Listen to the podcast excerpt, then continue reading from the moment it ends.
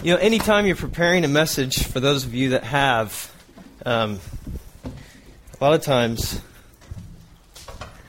you experience all kinds of nerves and anxiety. And I was encouraged by a well-known minister not too long ago who has been preaching God's Word basically his entire life, probably for about 30 years now. And he said, you know, when I began ministry, I thought the nerves would stop when I would get up and teach, and I still teach today, and I still have butterflies every time I get up and speak. And that was reassuring, to say the least, because I was throwing up butterflies and preparing for this sermon.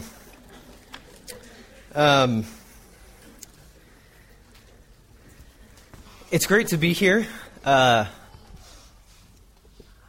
I love being here, especially specifically up here. I love to teach, which is why, unfortunately, I feel like I should start out by being frank with all of you.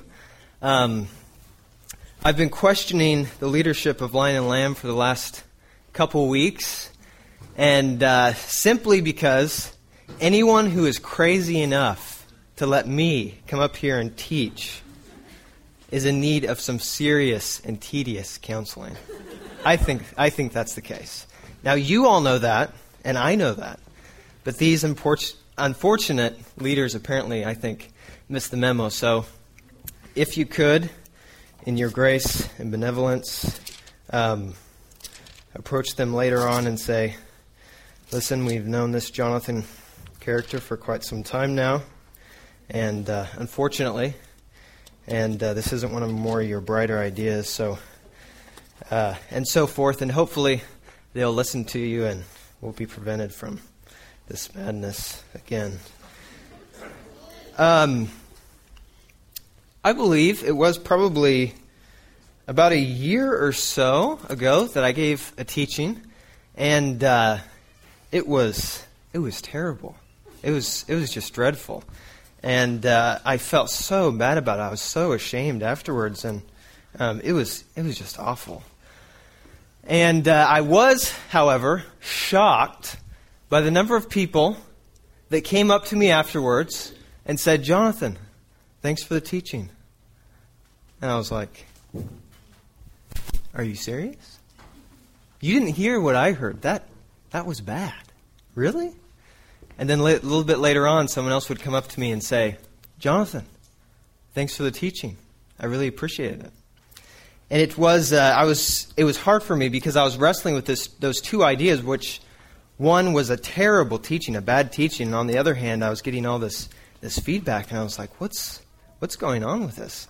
And it really was a defining moment for me at Lion and Lamb Church, because it was at that moment that I learned two things. One, the members at Lion and Lamb Church that I've known since this church began, since it started. I've known my entire life. The members at Lion and Lamb Church are incredibly kind. And they're incredibly gracious. And number two, I'm never going to be able to trust any of them again for the rest of my life. And it was really a defining moment for me. I still struggle with it this day. It was, very difficult. But, you know, those things happen when you teach and you have to work through them. Anyway, with that being said, let's go ahead and get our hearts and minds where they should be, and that's the Word of God. If you would, go ahead and turn your Bibles to Genesis chapter 3. It will be our chief text for this morning. I'll give you a moment just to turn there. I wanted to start in verse 6. But any time I cut a section or a passage off, I always feel like I'm doing it a disservice. I always feel like I'm not getting the real feel of the entire text. And so we'll actually be starting in verse 1.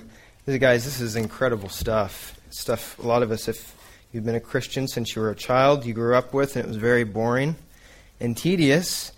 And then you grow up, and someone teaches you what it really means, and it gets exciting again. And I hope that's what we have this morning with Genesis chapter 3. Let's go ahead and begin then and listen to God's word. Now the serpent was more crafty than any beast of the field, which the Lord God had made. And he said to the woman, "Indeed, has God said, you shall not eat from the tree of the garden?" The woman said to the serpent, "From the fruit of the trees of the garden we may eat, but from the fruit of the tree which is in the middle of the garden, God has said, you shall not eat from it or touch it, or you will die." The serpent said to the woman, "You surely will not die. For God knows that in the day you eat from it, your eyes will be opened, and you will be like God, knowing good and evil." When the woman saw that the tree was good for food, and that it was a delight to the eyes, and that the tree was desirable to make one wise, she took from its fruit and ate. And she gave also to her husband with her, and he ate. This is certainly a defining moment for mankind, isn't it? Then the eyes of both of them were opened, and they knew that they were naked, and they sewed fig leaves together and made themselves loin coverings. They heard the sound of the Lord God walking in the garden in the cool of the day, and the man and his wife hid themselves from the presence of the Lord God among the trees of the garden. Then the Lord God called to the man and said to him, "Where are you?" He said, "I heard the sound of you in the garden, and I was afraid because I was naked, so I hid myself." And he said, "Who told you that you were naked? Have you eaten from the tree of which I commanded you not to eat?" The man said, "The woman whom you gave to be with me, she gave me from the tree, and I ate." Then the Lord God said to the woman, "What is this you have done?" And the woman said, "The serpent deceived me, and I ate." The Lord God said to the serpent, "Because you have done this, cursed are you more than all cattle, and more than every beast of the field. On your belly you will go, and dust you will eat all the days of your life. And I will put enmity between you and the woman, and between your seed and her seed. He shall bruise you on the head, and you shall bruise him on the heel."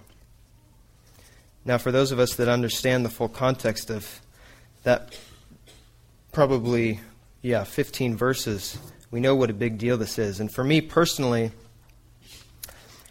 if I was to say that there is one verse in that entire passage that stands out or is of paramount importance to the understanding of the entire passage, I would dare not argue any verse but verse 15.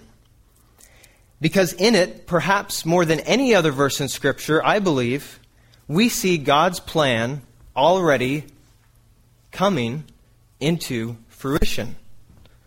We see God's plan already mapped out for us to see.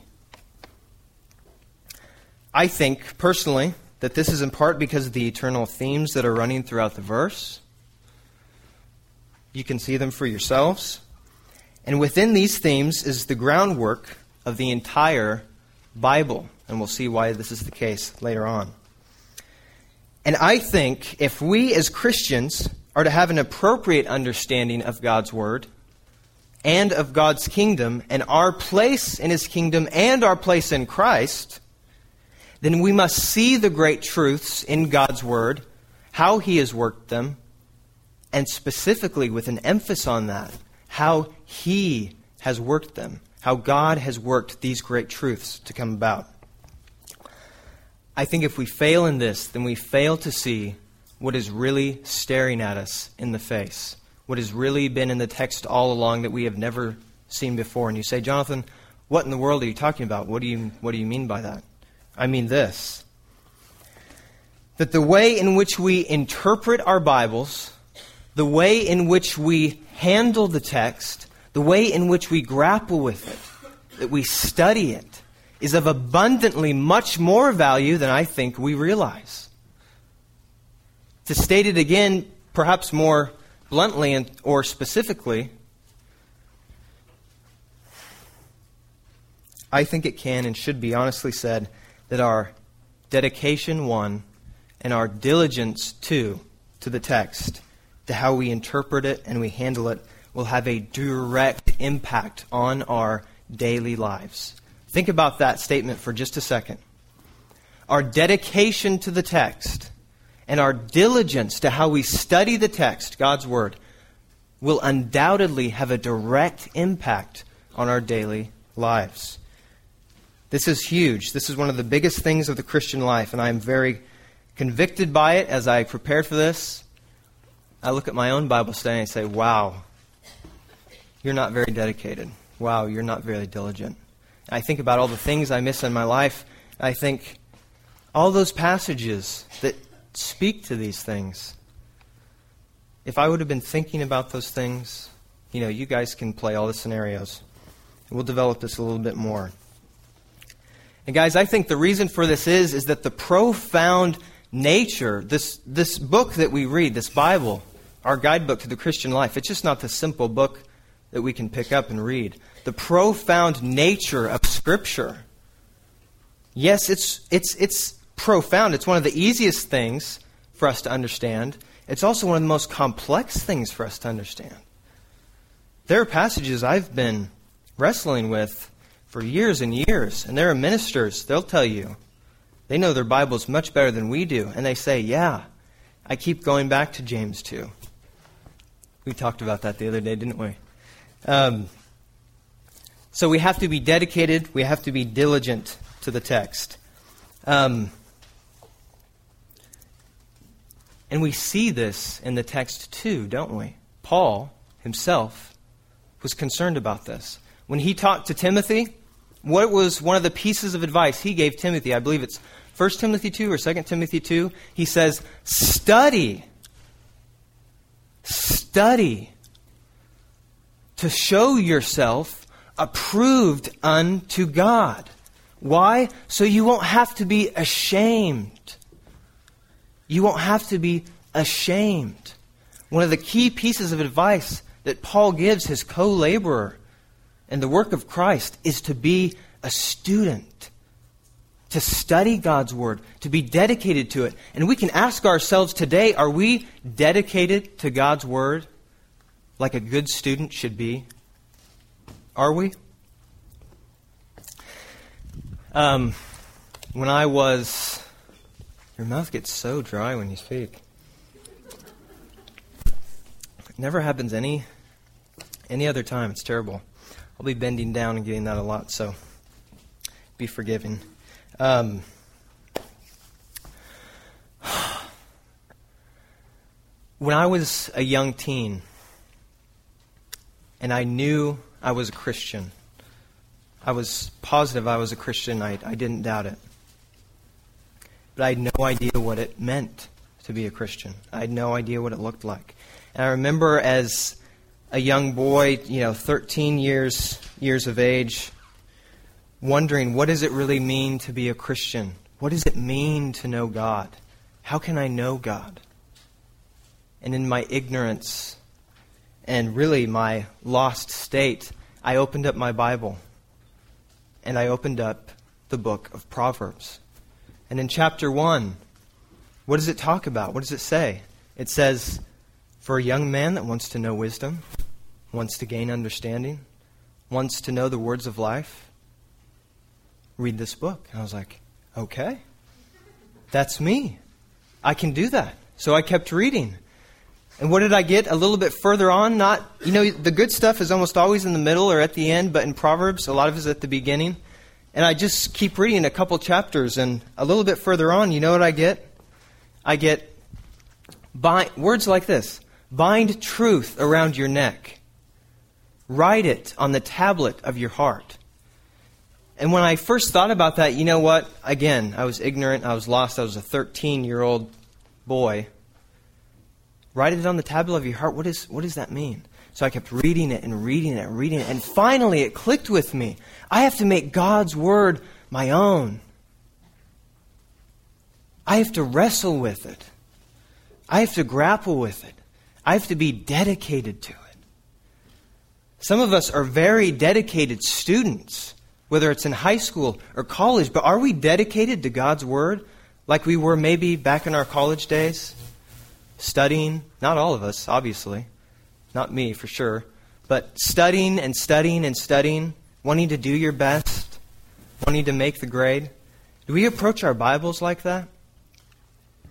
It's a good question to ask, I think.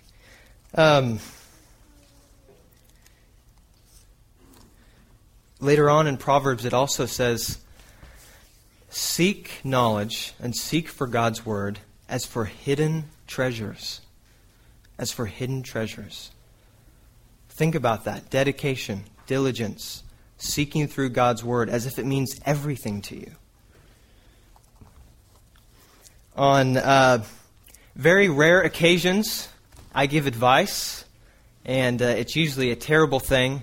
A lot of bad things happen. People end up running and screaming. There's all kinds of panic. But when I do give advice on rare occasions, I say to devotional Christians who read their Bibles 10, 15 minutes a day, you've got to do more than that. You just have to. What is the man in Psalm 1 described as? A man who's meditating on God's word day and night. It's everything to him. God is everything to him, so God's word should be everything to him, right? Doesn't that make sense? It makes a lot of sense to me.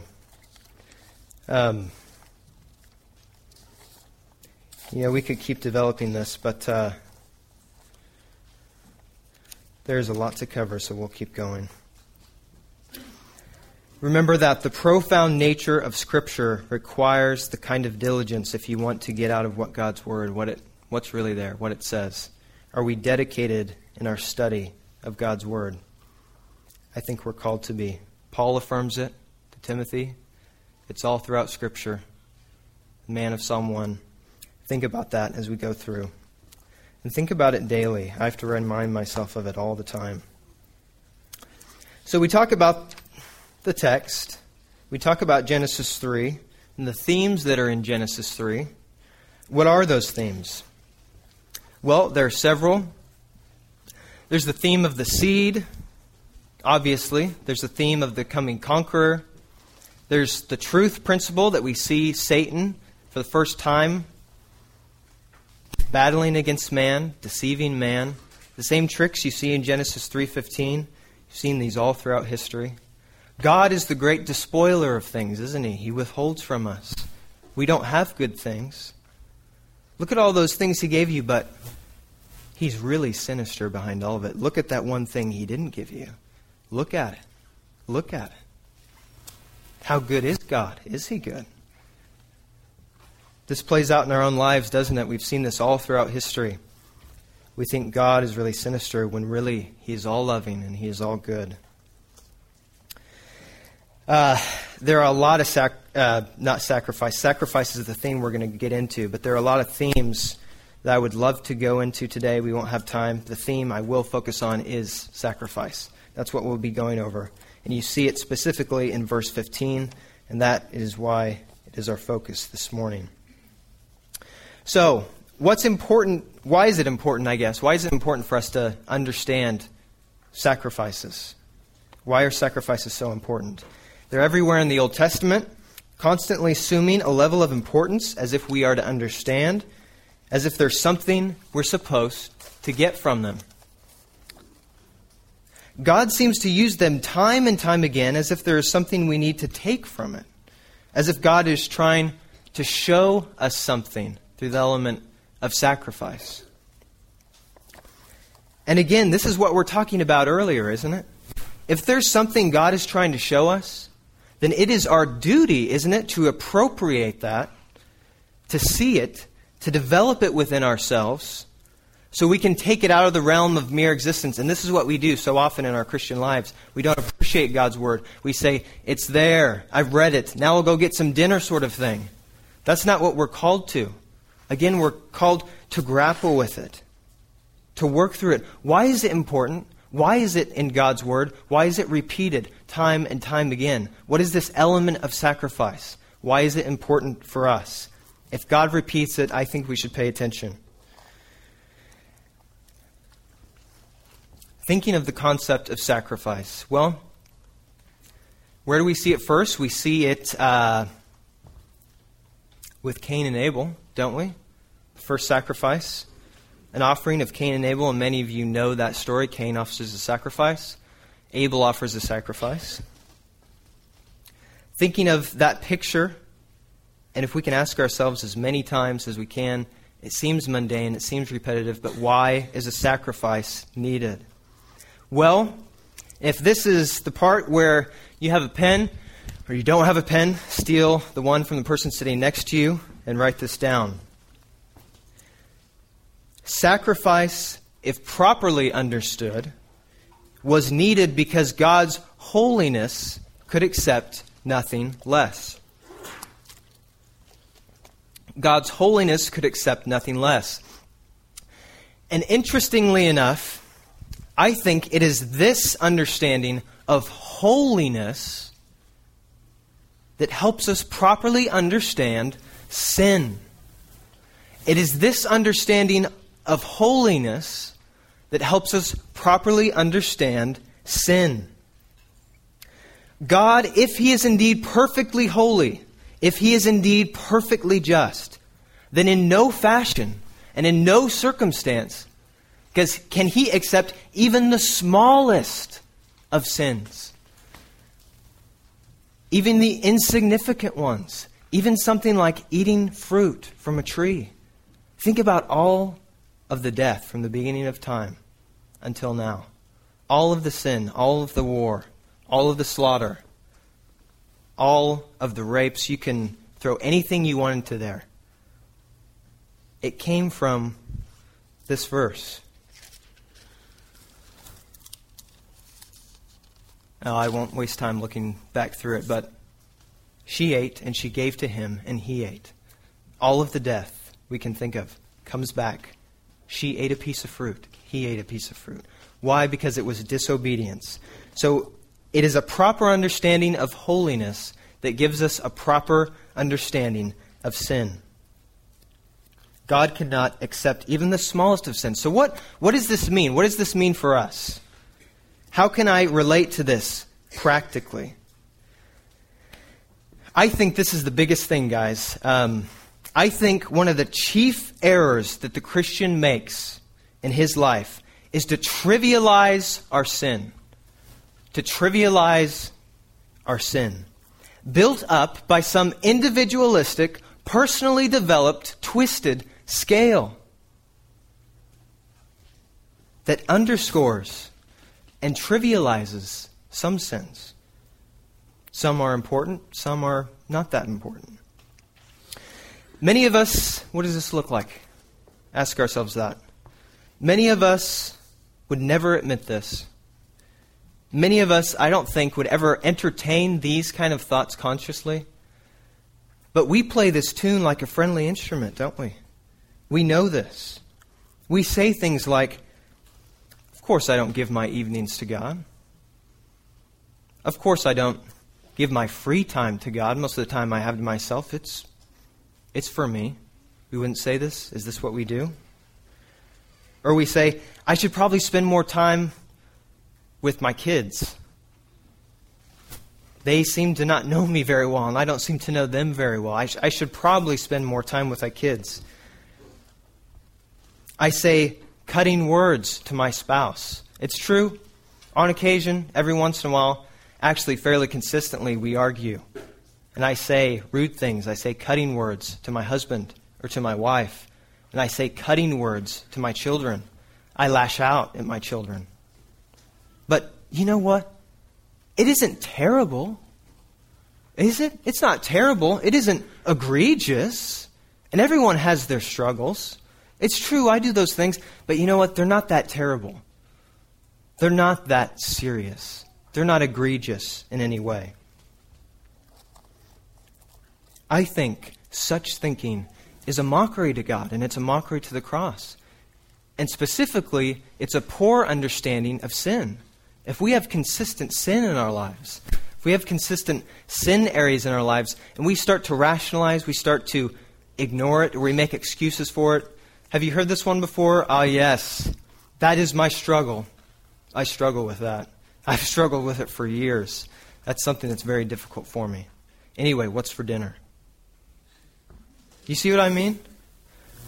sometimes we recognize it and we say, it's not, yeah, it's there, but it's not that big a deal. Because guess what? I do, however, go to church. I even serve at the church. So these areas of my life really are not that big a deal, are they? Are they? Well, this is the story of Cain and Abel, isn't it? Isn't this the story of Cain and Abel? Think about this for a second. Cain offers, and this is the picture, guys. We trivialize our sin. We say it's not that big a deal. We can recognize our sin. We see areas of our life, and we say, yeah, it's not terrible, though. It's not egregious. Cain, what did he do? He offered a sacrifice to God, and he offered some pretty good stuff, didn't he? He offered some good stuff. I'm sure it looked great on the outside. But what happens? God rejects it. He shows disfavor on Cain. What looks so good to everyone else, God says, I'm not going to accept that. He showed disfavor on Cain. Why? And this is really the crux of all of it, guys. God rejects it because he's saying to Cain, I want all of you. I want the best. I want what is most precious to you, what means the most to you.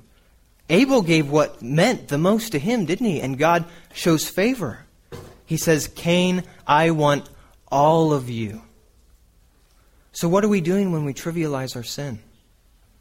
What kind of sacrifice are we offering to God?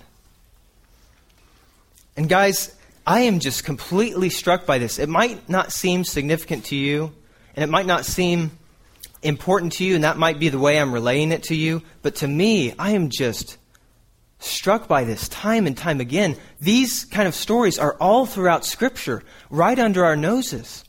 I can't think of a clearer example than the rich young ruler. You think about the rich young ruler, that wasn't a passage just for the wealthy by any means. What does the guy do? He comes up to Jesus and he says, hey, could you tell me some good things I need to do to get into heaven? Because I'd like to get there. And Jesus answers him. He tells him some of the commandments, and the guy says, hey, I've done that. I've loved my neighbor. I've loved God. I've done all those things. And then what does Jesus say? He nails the thing that is most precious to the guy. He says to him, okay, you just need one more thing. Just throw out everything you have. And then come and follow me. And what does the rich young ruler say? What does he say? He doesn't say anything, does he? He walks away sad. He walks away sad. Do you see this theme? Do you see this theme that God is focusing on? You see a sacrifice from Cain. It looks good. God says, no, guess what? It's not good enough. Because you're withholding from me. You're withholding from me. And then we see it with the rich young ruler. And then I think of another clear example in the life of David. David, a godly man, one of the most godly men that ever lived, one of the most godly kings that ever lived. And what does he do? He sins. And guess what else he does? He covers it up like a lot of us do. He starts making excuses. And guess what? He's really good at it. He covers all his bases. He covers every single point he needs to cover. And I have no idea. I want to be worthy to the text. I want to be honest with the text. So I don't know if David was thinking this. But if he's anything like us, there's a chance he was. He could have been thinking things like, yeah, that was bad. But you know what? I've been seeking God all my life. I've obeyed God for such a long time. One sin, I'm the king. I need to keep my image. I need to be a good king from here on out. I'll leave that where it was. Yes, I did it, but let's continue on now. I am the king after all. I've got responsibilities. So what does he do? He rationalizes, he makes excuses, and he covers his behavior. And it seems like a big thing when we see it in Scripture and we see a man like David. Think about it. In what ways in your life do you do that? What ways do you cover your sin? And here's the crux of all of it, guys. You think about Cain, you think about the rich young ruler, then you think about David. what happens with David? God comes to him through one of his prophets. And the prophet says to him, David, you are in sin. And what does he have to do? He has to tell him a story because David is so thick-headed to get it through his brain. We're kind of like that. So finally, when God gets through to him, what does David say in Psalm 51? One of my favorite Psalms. When he repents and he's brought back to reality and he sees things the way they are, he sees sin the way that it really is, he says, God, you desire truth within the innermost being. You desire truth within the innermost parts. You want all of me, not some of me, not this area, not that area, not going to church, not serving at the church, but serving everyone I know, giving my life to you. The areas that I don't want to give to you, the ones that are most precious to you. It's that all-out, abandoned love for God that he wants. This theme is all throughout the Bible. And you think about Ephesians 2, right? Ephesians 2, one of the best commentaries. I hope I make this clear. One of the most significant and helpful commentaries to me on Ephesians 2 was written by Watchman Nee. Watchman Nee, missionary in China, planted all kinds of churches, did great work for God. His commentary on Ephesians 2, what does Ephesians 2 say? Paul says, we were created for God. You want to know the reason you exist? The reason we're here? Some of us lack meaning and purpose in our life. The reason you exist is because you're supposed to glorify God in all that you do. And because we're so focused on other things in life, we're bound by sin, temporary things, we don't get excited about glorifying God. And Watchman Nee's comment on that, he says, if the life of a Christian is to be pleasing to God, it must be properly adjusted to him in all things. In all things, because if he doesn't, he won't know the appreciation of what it is called for, and he will never be able to appreciate it at all. He'll never see a God who wants all of him unless he gives all of him to him. So to make this clear, if you have sin areas in your life that you're not giving to God, God says the smallest ones, they're not trivial. Because guess what? We always have things backward. It's sometimes the most seemingly insignificant things that are the most significant to God. Because we say that's a small sin, it's not that important. But God says it is, because if you hold it and you were created for me, how can you live for me if you're saying no to me in these areas? And what are some of the areas we don't give to him? Again, as we mentioned before, we won't spend a lot of time on this. This actually, even though it sounds like it, is not a message on sin. That's not what I'm going for at all. And hopefully as we continue, we'll see what really speaks to all of this, what speaks to our sin, and how God's love really comes through for us. But some of the areas we don't give to him.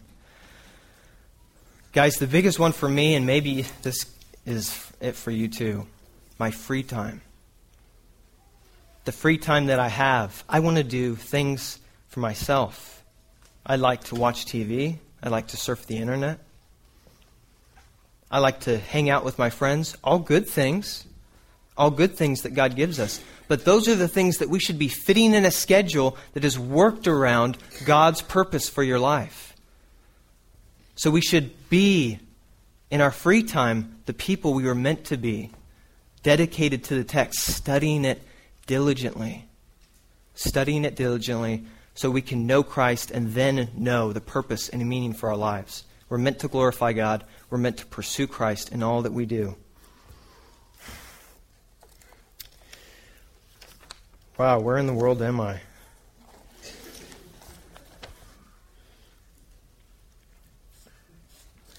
We're talking about sacrifice, aren't we? Wow.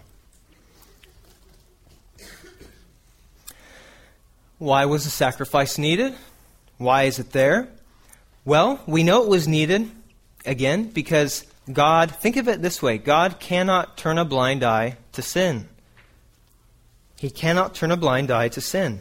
And if he cannot indeed close his eyes to the nature of sin, then he must respond to it. And this is God's wrath. This is God's wrath, his response to sin. And this was sacrifice. This was propitiation, the object of God's wrath, the object of his anger. And we know from Scripture to receive God's wrath. Some of you know Bible stories, like all of us do. Most of us in here are Christians. To receive God's wrath is terrible. And those who do are often described as holding the cup of his wrath. The cup of his wrath, or the cup of his anger. This is in Isaiah 55 and Isaiah 51 and Jeremiah 25. The cup of God's wrath. And guys, again, all of this is seen throughout all of the Old Testament. Offering sacrifices to the Lord, appeasing the wrath of God in the days of the patriarchs, in the days of the covenant, and at the temple. Sacrifice. And notice, though, a sacrifice wasn't always an offering to God for something specific, a specific sin. Sometimes it was. Or a particular offense. You see sacrifices, if you want a good, thorough examination of it, read Leviticus. You see all the different types of sacrifices. Sometimes it was to simply offer to God. We acknowledge God who he is. God, you are God, we're not. We make this offering to you. It is for all kinds of different things in the Bible. You can read Leviticus if you want more about it. Sometimes a good example was Job. No specific sin. He thought of his children who are going out and having a good time. And what does he say? They might be sinning, so I'll offer this sacrifice up to you. God, there's a good chance they're sinning, so I'm going to offer this to you. The parents at Lion and Lamb, they do this on a regular basis for their children. I can tell you right now. So we look generally, we look specifically, and we acknowledge God for who he is. Because there's sin, we offer up a sacrifice to God.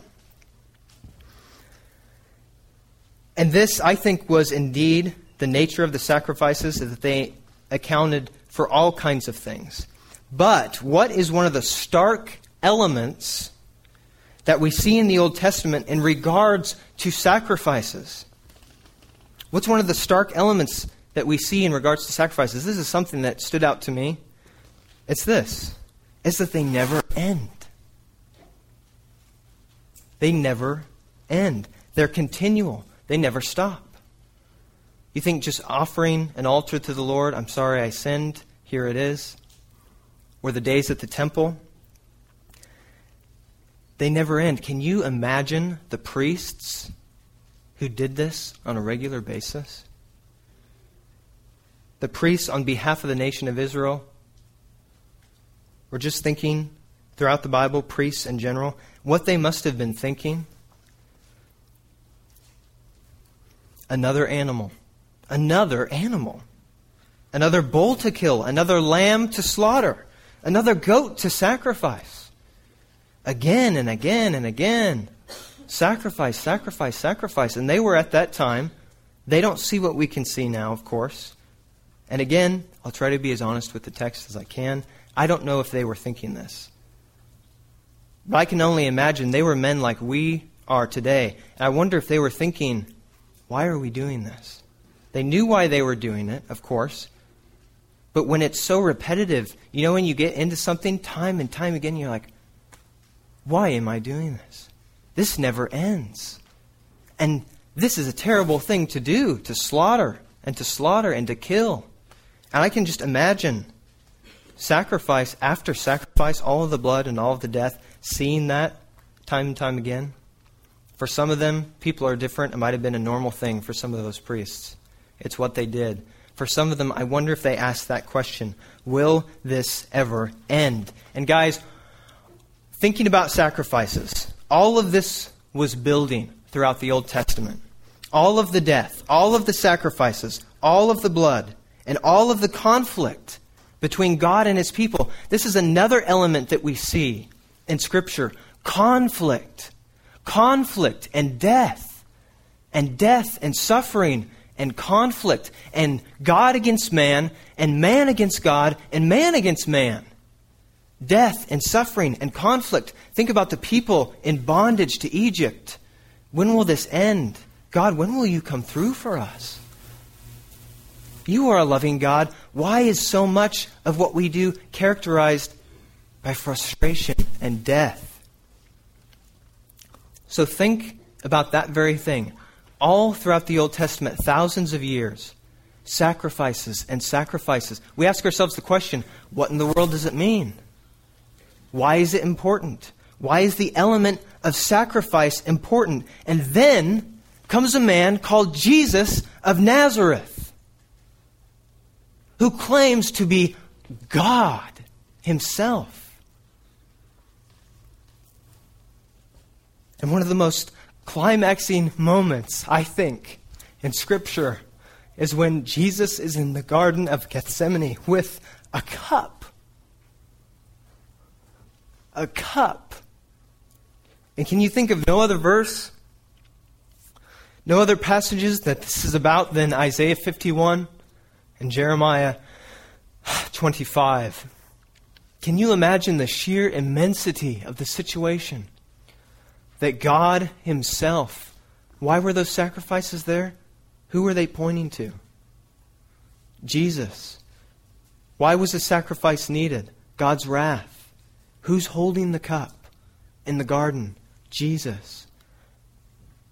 Does this not blow anyone else's mind that God himself takes on the wrath of God? People wonder about the love of God. They say, is God really loving? Does God really love me? I can tell you, yes, he does. Yes, he does. This is one of the greatest moments in history. This is what defines everything we do. And this is God's plan. And you're probably thinking, Jonathan, are you going to be in Genesis 3:15 at all? Yes. What does Genesis 3:15 say? His heel was bruised, but he crushes the head of the serpent. So we see Jesus, this isn't God saying, you know what, there's so much sin, let's put Jesus in the picture and we'll rescue mankind and we'll be done with it. No. This was God's plan from the very beginning. So what does this help us do when you look at the Bible as a whole? What does it help you do? You see the text and you see the people in bondage to Israel and you're like, God, come on. How long are they going to have to stay there? How long are they going to have to be there? What is this about? And what we do, because, again, we're not, I don't think, and I don't mean this harshly, I say this to myself, because we're not dedicated and diligent to the text, we isolate these books of the Old Testament and we read the passages about the people in bondage to Israel and we read about the conflict and the death. And then we throw in sacrifices here and there and we read it in our isolated, sporadic, quiet times, and we say, what in the world is, God, could you lighten up a little bit? No, you should have a horizontal view of Scripture so that you know your Bible so well, you see, that's why that conflict was there. This was God's plan from the beginning. All of these stories in the Old Testament, they're building up to something. They're building up to Jesus. This was God's plan in Genesis 3:15. That blows my mind to think about.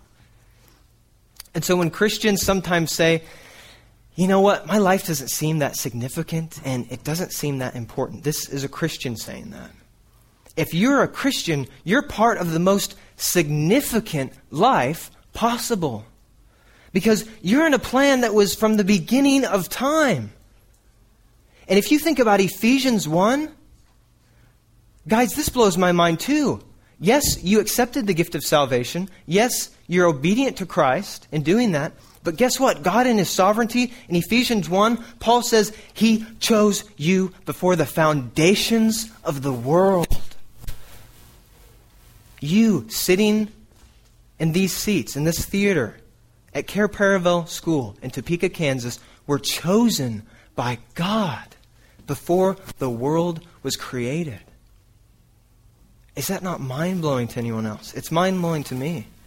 And so when you think about, and guys, you can think about this too, when your wife goes to the grocery store and she says something incredibly annoying, like, honey, could you come and help me? And you're thinking, oh my goodness, I've got to go to the grocery store. We'll be there for hours. We're going to be there forever. What am I going to do? ESPN comes on at 6 o'clock. I'm going to miss it. I'm not going to get to hear about A-Rod and whatever he's doing. I'm going to miss that.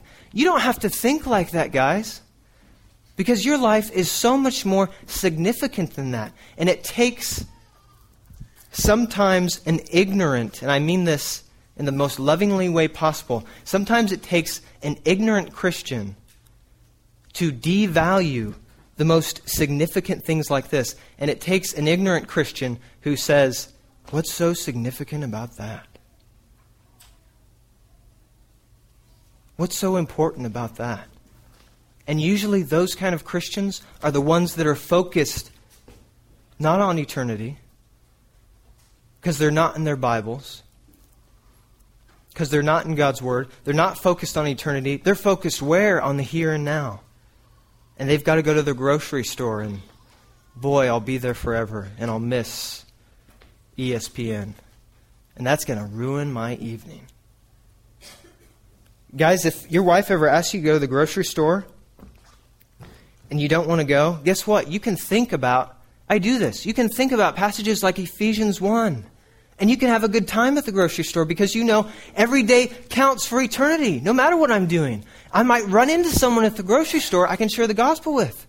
Or, believe it or not, I might spend time with my wife. And that might be a good thing. Because you know what? The only thing that matters on this life is eternal things. And what is eternal? God's things and people. God's things and people, because both are eternal. And spending time with eternal things and eternal people is what we should be focused on. This was God's plan from the very beginning. Can you imagine Christ when he had the cup of his own wrath in the Garden of Gethsemane? That's unbelievable to me.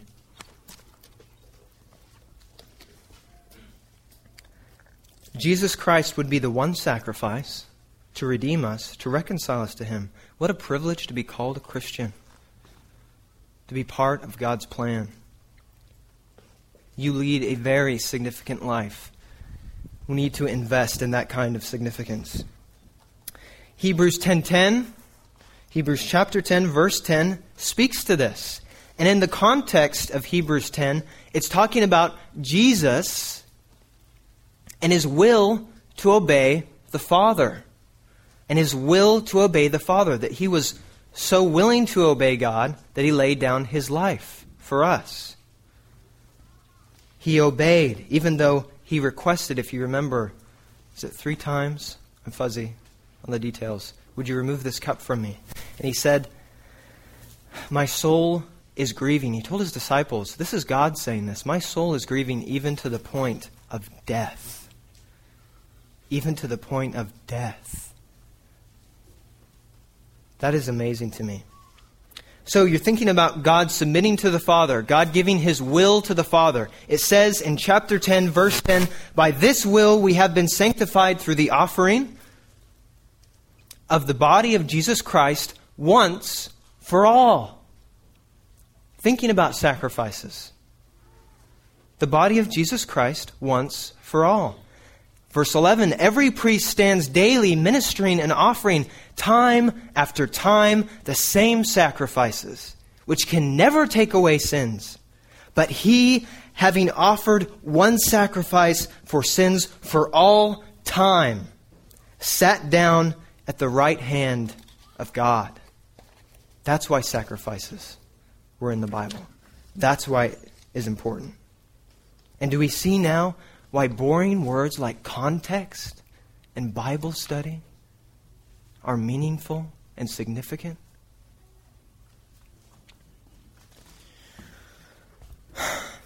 appeasing the wrath of God in the days of the patriarchs and the days of the covenant. What a wonderful privilege to be called a Christian. What a glorious truth. To be part of an eternal, significant plan where everything you do matters. Everything you do matters because you're investing for eternity. You know, I love the song. Every once in a while I sing songs because I'm sinful and I get depressed. I'm pathetic in a whole bunch of other ways. So I need songs to lift me up.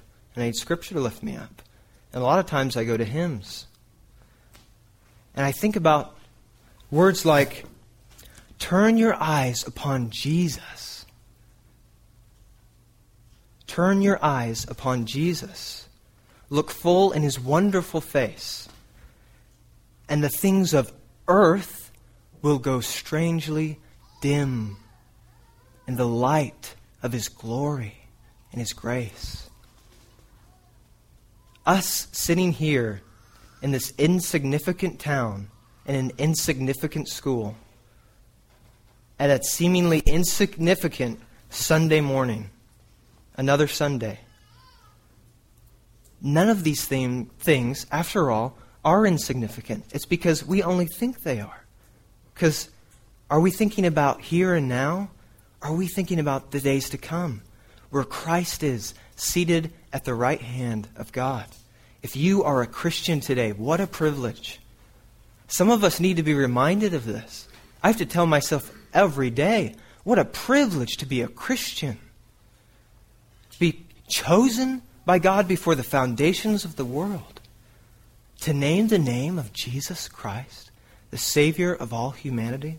If we really believe that, what a joy and what a privilege. What time is it?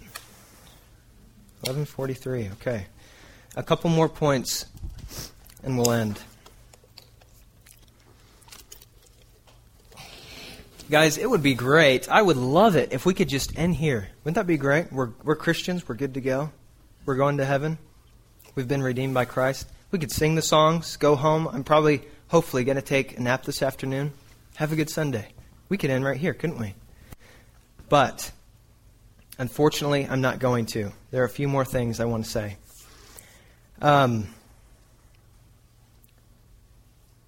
The first is this. Why I'm hesitating so much, because I'm hesitating on whether I should even say it.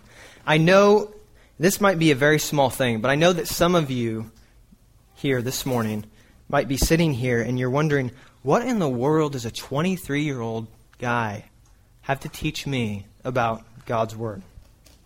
What in the world does a 23-year-old guy have to teach me about God's Word? And the truth is, absolutely nothing. I have nothing to teach you. Think about this for an example. Let's say, Lion and Lamb, we want to draw the crowds. We want to get the crowds in. So what do? We put out an ad. We put it online. We put it in the newspaper.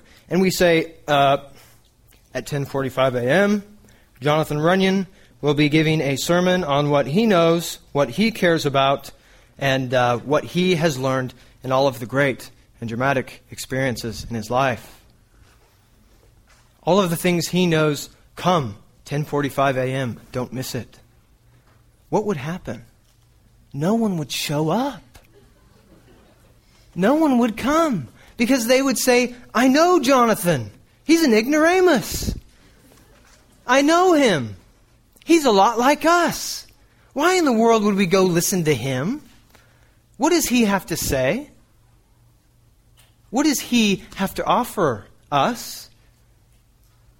And guys, I have nothing to offer you.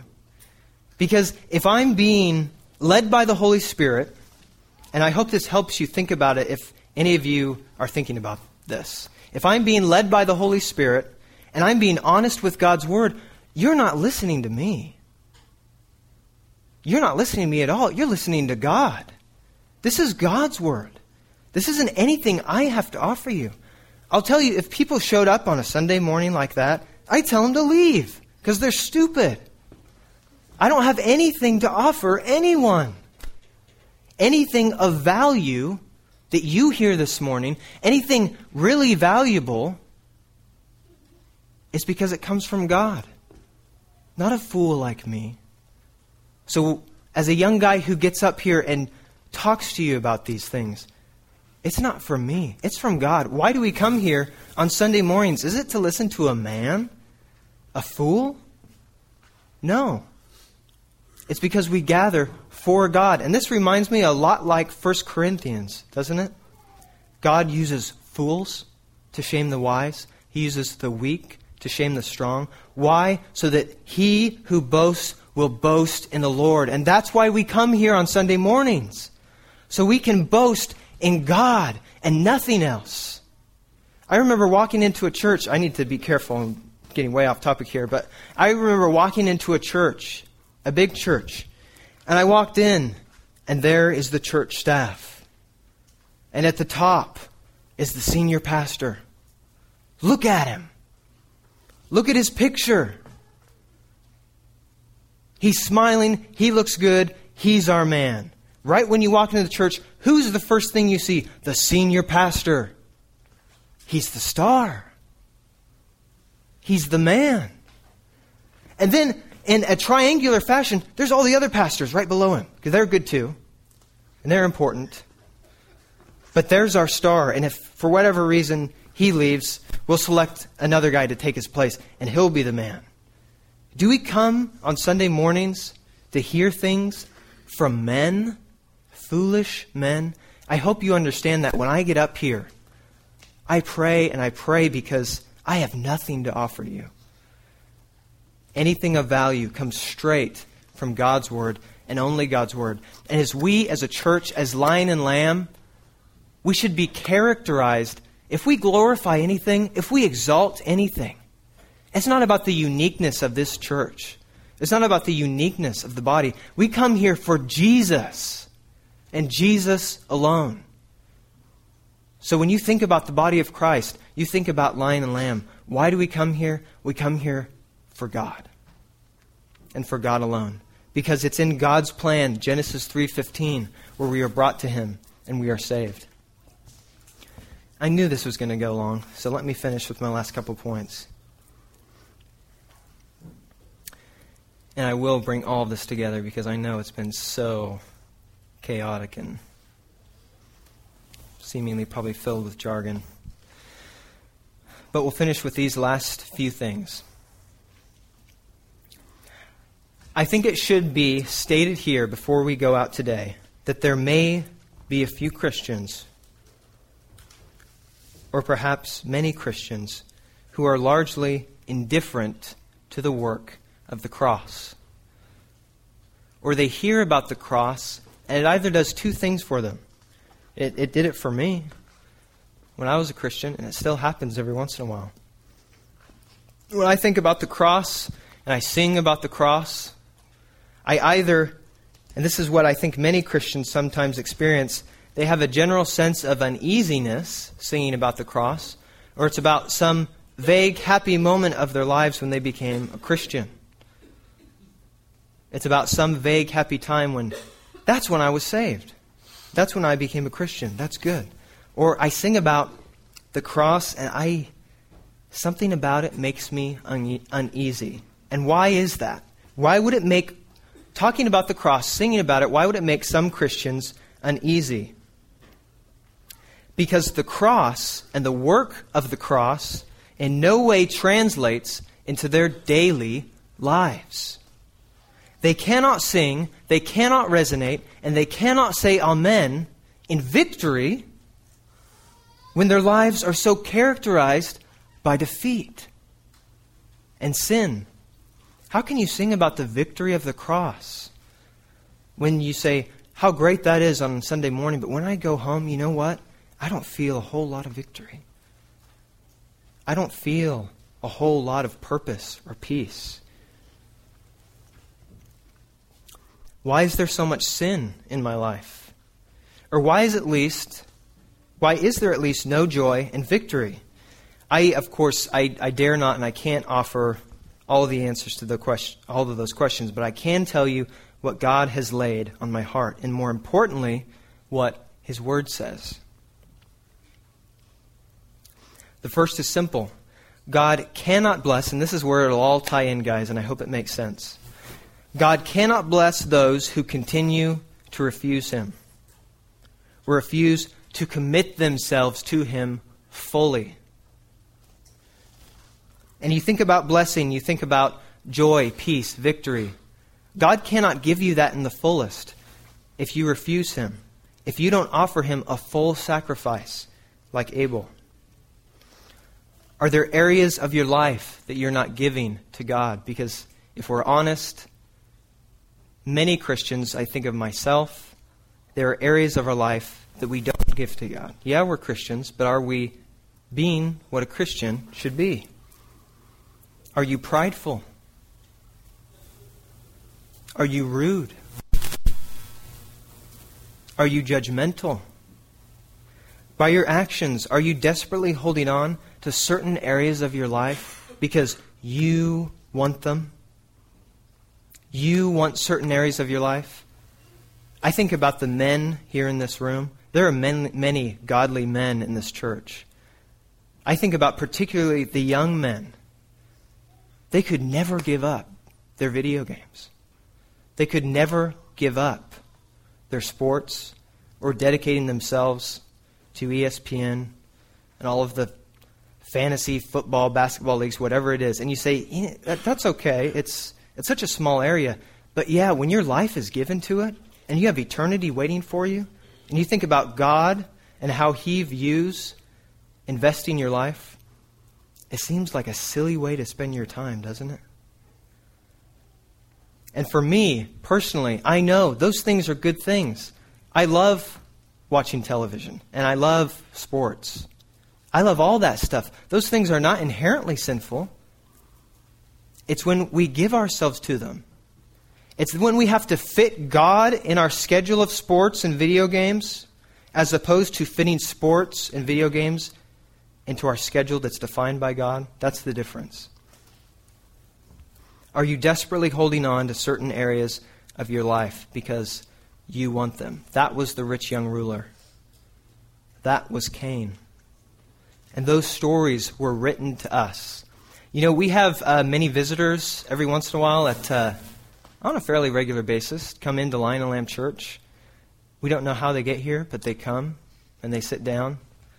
And I think they leave because they see my face, and it discourages me terribly. But we have visitors every once in a while here at Lion and Lamb Church. And I wonder, if you're a visitor here today, are there areas of your life that you've been holding to God, and God in His mercy and love has been nudging at your heart for years and maybe decades about things you haven't given to Him, that you haven't sacrificed to Him because you want them?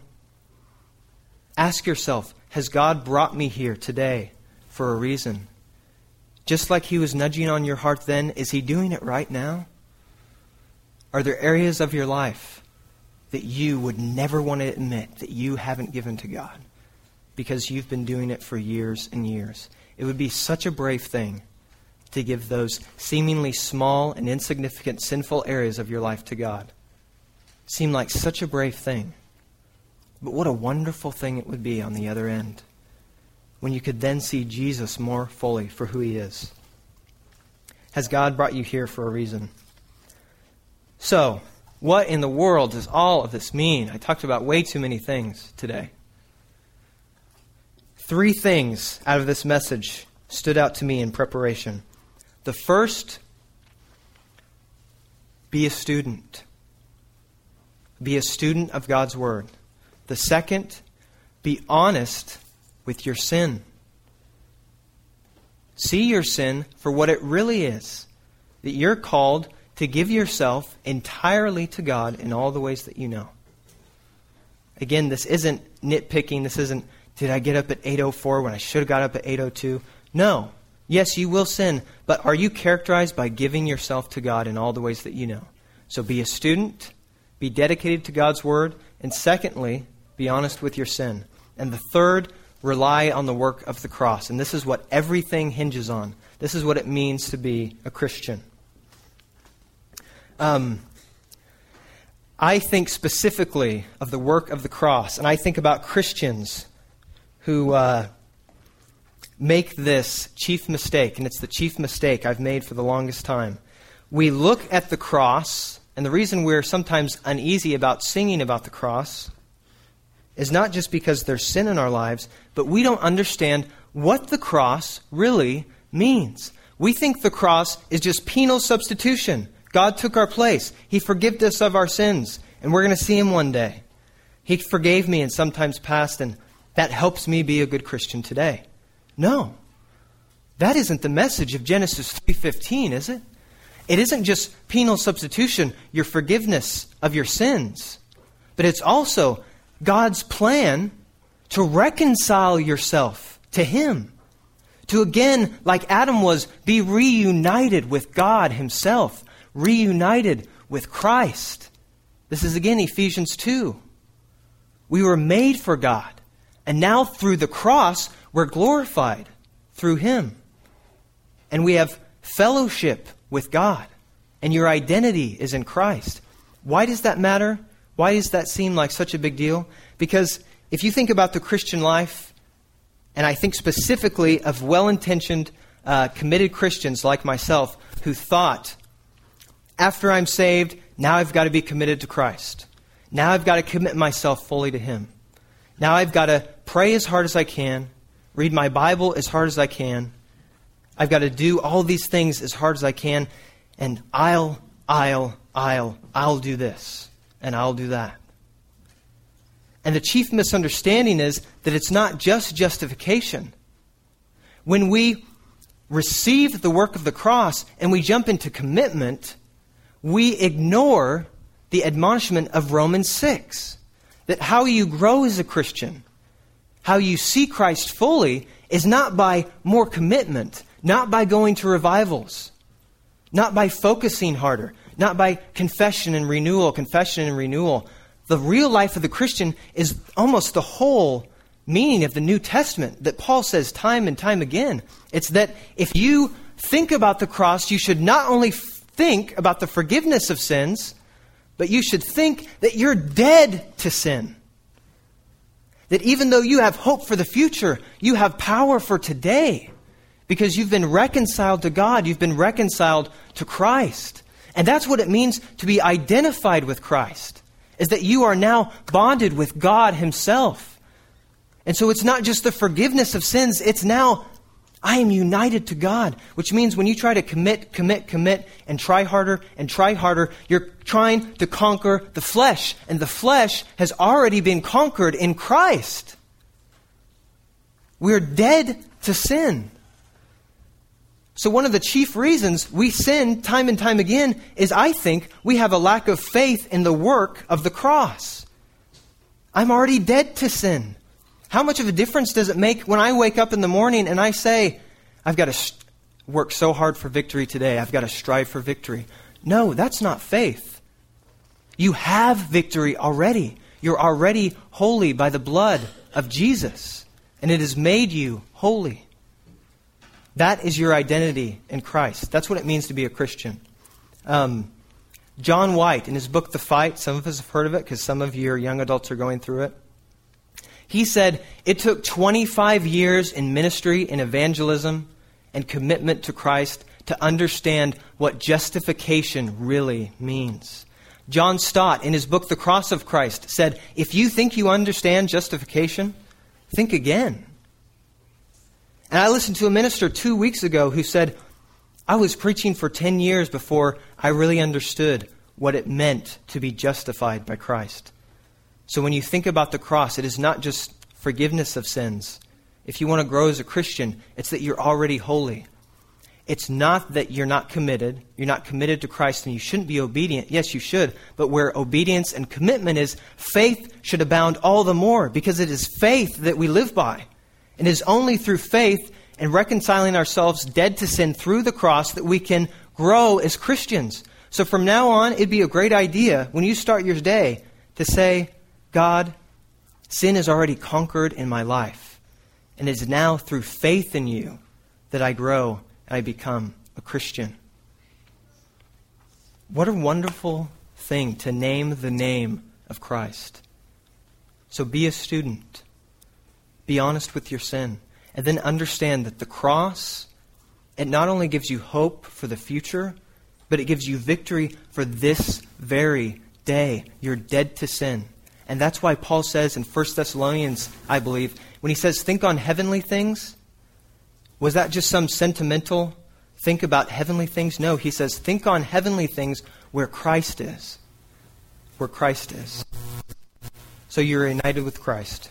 In closing, a couple lines from a hymn I've been humming and singing to myself all week.